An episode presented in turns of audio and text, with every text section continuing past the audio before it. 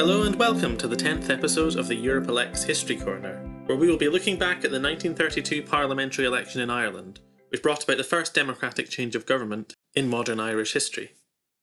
As ever, this election was picked by our patrons on Patreon. To join them in supporting Europe Elects' work and to have a say in future History Corner episodes, in addition to other perks, go to patreon.com forward slash Europe Elects. February 1932. The first World Disarmament Conference was held in Geneva, the beginning of dramatically unsuccessful efforts at reducing the world's armed forces. The 1932 Winter Olympics opened in New York. Japan declared Manchukuo's independence from China following the conclusion of its invasion of Manchuria, launched the previous year. Adolf Hitler gained German citizenship in order to contest Germany's presidential election the following month. The Finnish government survived an armed coup attempt by the fascist Lapua movement. And in Ireland, on the 16th of February, voters went to the polls to elect their next parliament, the Dáil Éireann. From the conclusion of the Irish Civil War in 1923, Ireland had been governed by the centre right Cumann na nGaedheal party, meaning Society of the Gaels. Cumann na nGaedheal represented the victorious side of the Civil War, fought over the issue of whether to accept the 1921 Anglo Irish Treaty, which kept Ireland under the British Crown and partitioned the island of Ireland between Northern Ireland, which remained part of Britain, and the mostly independent Irish Free State. The party, under the leadership of W.T. Cosgrave, proceeded to win the first post war election held in 1923 and, after an inconclusive vote in June 1927, was re elected as a minority government in September 1927. As the first head of government of the Irish Free State, referred to formally at this stage as the President of the Executive Council, Cosgrave lacked the full powers of independence which would be enjoyed by later Irish leaders. Formally, the Free State was a dominion of the British Empire, alongside Canada, Australia, New Zealand, South Africa, and Newfoundland, and was governed as a constitutional monarchy under the British Crown, represented by a Governor General. Though possessing the right to veto legislation, in practice the Governor General rarely interfered and has even been described as the constitutional prisoner of domestic political institutions. Indeed, all three men to occupy the office were themselves Irish politicians or diplomats, recommended by the Irish government. During Cosgrave's period in office, the Dominions had gradually gained greater autonomy and status. The 1926 Imperial Conference defined Dominions as autonomous communities within the British Empire, in commonwealth with the United Kingdom rather than subordinate. In 1931, the Statute of Westminster, passed by the Parliament of the United Kingdom, guaranteed legislative autonomy for the Dominions and the freedom to conduct their own foreign policy although the statute would not be formally adopted in Ireland, as the Executive Council insisted it already possessed such autonomy in practice. By 1932, then, the Irish Free State enjoyed most of the benefits of an independent state, and was to most intents and purposes internationally recognised as such, although Republicans and opponents of the Anglo Irish Treaty continued to demand full separation from Britain. Cosgrave had governed with very little opposition for his first five years in office, due to the abstentionist policy pursued by the anti treaty faction of Sinn Féin. The faction's successor party, Fianna Fáil, the Soldiers of Destiny in English, reversed course in 1927 and took up its seats in the Dáil. As a result, Cumann na nGaedheal no longer had its working majority after the second 1927 election, though Cosgrave was able to remain in power by striking a deal with the Agrarian Farmers Party and independent members of the Dáil. During his second full term in office, Cosgrave continued his party's state building efforts, emphasising protection of the Anglo Irish Treaty and ensuring law and order. Most recently, the government had enacted the Public Safety Bill in late 1931, which banned multiple left wing and Republican organisations and temporarily ended the right to trial by jury, targeted at what Cosgrave described as the menace of unconstitutional action and revolt. In particular, this was a response to the continuing threat posed to the new state by armed republicanism. The Irish Republican Army still existed as an active, albeit diminished force, estimated at around 5,000 members in 1931, a year in which six political assassinations were carried out. The Cumann na nGaedheal government also pursued economically conservative policies characterised by low taxation, balanced budgets, and free trade, in addition to prioritising agricultural developments over industry. The Irish Free State suffered from high levels of poverty, particularly in rural areas, a problem which was worsened by the Great Depression in the early 1930s, as unemployment rose and emigration to the United States shrank, provoking housing shortages. Cosgrave called the election several months earlier than required, hoping to get it out of the way before economic conditions further deteriorated, while seeking to be safely re elected ahead of an upcoming Commonwealth meeting and the 31st International Eucharistic Congress in Dublin, a major event for the heavily Catholic country. The election shaped up to be a mostly two party contest between Cumann na nGaedheal and Fianna Fáil, led by Eamon de Valera, a leading figure in the Irish Revolution and Civil War on the anti treaty side, who had been confined to the opposition since 1922. Cumann na nGaedheal ran a conservative campaign focused on its record of providing stability in government and called for the maintenance of trading relationships with Britain, an important export market for its large farmer voter base. A significant part of the party's strategy centred upon a negative campaign against Fianna Fáil. One message urged voters to keep the shadow of the gunman away from their homes, evoking Fianna Fáil's links with the IRA. Cumann na nGaedheal also drew connections between Fianna Fáil and communism, even comparing De Valera to Soviet leader Joseph Stalin. One poster proclaimed, We want no reds here, keep their colour off your flag, next to a red flag obscuring the Irish tricolour. All three of Ireland's main daily newspapers supported Cumann na nGaedheal's re election, although provincial newspapers were more evenly split. Fianna Fáil, for its part, pledged social and economic reform, calling for the introduction of protectionist measures, reduced economic dependence on Britain, which still accounted for 90% of exports and 80% of imports, and increased housing and social security support. The party also demanded that land annuities owed to Britain as part of the Anglo Irish Treaty should be suspended and used instead to fund rural infrastructure projects. These economic policies developed greater credibility as the global economic situation continued to deteriorate.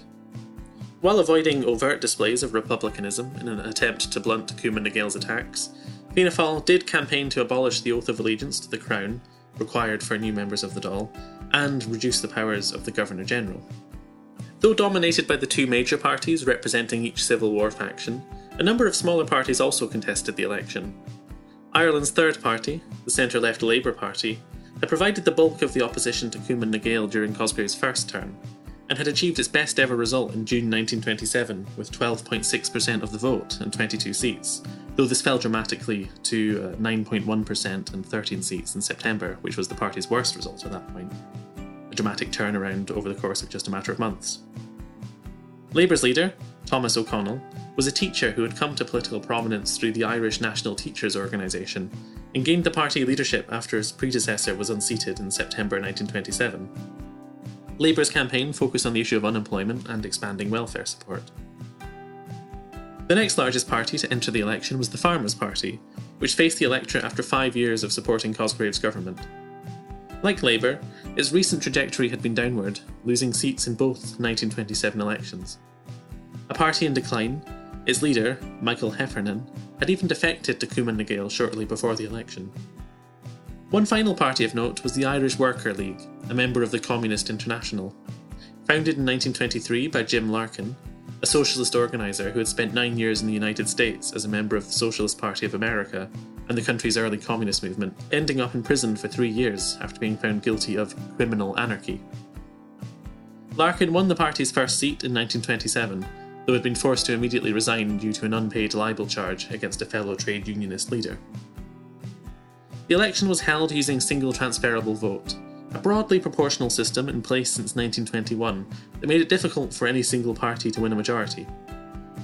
Voting took place in 30 constituencies, with an average of 5 seats available in each. On election day, 1.3 million voters turned out to cast a ballot, a turnout of 76.5%, a 7.5% increase from 1927. For the first time since the emergence of the two party system, Cumann na nGaedheal fell to second place with 35.2% of the vote and 57 seats. Fianna Fáil surged ahead to gain 44.5% and 72 seats, just five seats short of an overall majority, and the highest number won by any party in a contested election to this point. Though Cumann na nGaedheal suffered losses, the worst decline in seats was recorded by Labour, which fell to seven, losing almost half its parliamentary presence, though its vote share did hold up somewhat better at 7.7%. Included among these losses was O'Connell, whose constituency of Mayo South joined the swing towards Fianna Fáil in an embarrassing defeat for his party. The Farmers' Party also endured a rebuke from the electorate, similarly losing half its parliamentary group to fall to three seats. Large parts of its support base had been squeezed between the two major parties. larger farmers tending towards Cumann na nGaedheal, while smallholders departed for Fianna Fáil.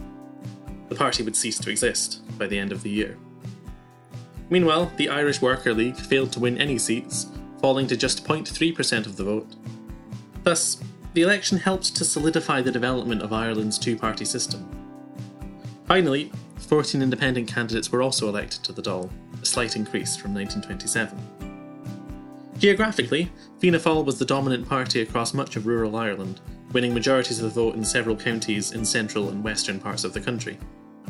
Cumann na nGaedheal was stronger in urban areas, competing with Fianna Fáil in cities like Dublin and Cork, though the only constituency where the party gained a majority of seats available was Dublin South. Labour seats were predominantly clustered in the east, while the Farmer Party's three seats were all won in the rural southwest. This was an emphatic victory for Eamon de Valera, who reaped the rewards of a campaign tightly focused on tackling Ireland's social and economic crisis. In this sense, some historians have argued that Cosgrave's government was a casualty of the Great Depression. Alongside so many other democratic governments of its age, its fate set as early as 1929. Fianna Fáil made particular gains in rural farming communities, where the issue of land annuity payments helped galvanise support. Cumann na attempts to promote a Red Scare around Fianna Fáil and its recent authoritarian measures were also widely perceived to have backfired, costing rather than expanding support for the party. Additionally, the pro treaty argument, another basis for keeping Fianna Fáil out of power, had less relevance for many voters 10 years on from the Civil War. Following the election, De Valera was able to form a government with Labour's support, marking the beginning of 40 years of political dominance in Ireland as head of government and, ultimately, Ireland's president. Ten years on from the Civil War, political tensions were such that some Fianna Fáil members turned up to the first sitting of the Dáil carrying arms concealed under their clothes, though the Cumann na nGaedheal government and the state's police force and army allowed the transfer of power to take place without incident. As president of the Executive Council, De Valera did not seek to instantly remove Ireland from the Anglo Irish Treaty. The issue of partition and the status of Northern Ireland had not featured prominently in the election campaign and would not prove to be a priority for the new government.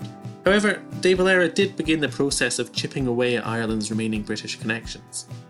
The oath of allegiance to the monarch was abolished, constitutional references to the Privy Council were removed, and De Valera's pick for Governor General, Donal Ua Buachalla, was instructed to be seen in public as little as possible in order to reduce his position's status. Ua Buachalla would only hold one public meeting in his four years as Governor General, and his official residence was relocated outside of Dublin, safely out of sight. Furthermore, land annuity payments to Britain were swiftly suspended. This led to a six year trade war with Britain, in which Fianna Fáil's protectionist policies aimed to reduce Ireland's economic dependence on Britain, and forced Britain to repay considerable sums which the government claimed had been overtaxed from Ireland between 1801 and 1922. De Valera would secure an even more emphatic electoral victory the following year, providing the political mandate to reshape Ireland in his image. Taking advantage of the 1936 abdication crisis in Britain, he would rush through Ireland's modern constitution in 1937, bringing an end to the Irish Free State and replacing the Governor General with an elected president. This paved the way for Ireland to leave the Commonwealth altogether in 1949 and gain international recognition as a republic, a move by this stage supported by both major parties. Fianna Fáil in power also consolidated the new state's social conservative orientation, supporting bans on divorce, contraception, and abortion, and endorsing the Roman Catholic Church's considerable social and political influence. The status of the Irish language also continued to be emphasised, recognised in the 1937 Constitution as Ireland's national and first official language. The 1932 election marked several turning points for Ireland. The first democratic transfer of power in Irish history, Fianna Fáil's decisive victory accelerated the country's transition to full independence under a republican system of government. Nine years after the conclusion of the Irish Civil War, members of the defeated anti treaty faction had gained power through the ballot box. Cosgrave's consent to the transfer solidified the young state's democratic foundations, while the peaceful assumption of power by a Republican Party increased the state's legitimacy across Irish society. But the transfer of power was as much a response to growing socio-economic discontent as it was a new direction in post-Civil War politics. Cumann na nGaedheal was, after all, just one of many governments in the capitalist world to collapse during the Great Depression. The election was also a key moment in the remarkable career of Eamon de Valera, already an important political figure in Ireland, who would influence his country's development throughout the 20th century more than any other figure. His victory began a combined 21 years as Ireland's head of government, in which he became the first leader to hold the title of Taoiseach, followed by 14 years as president in a period of public service which would last until 1973, when he finally retired at the age of 90, at that time the oldest head of state anywhere in the world.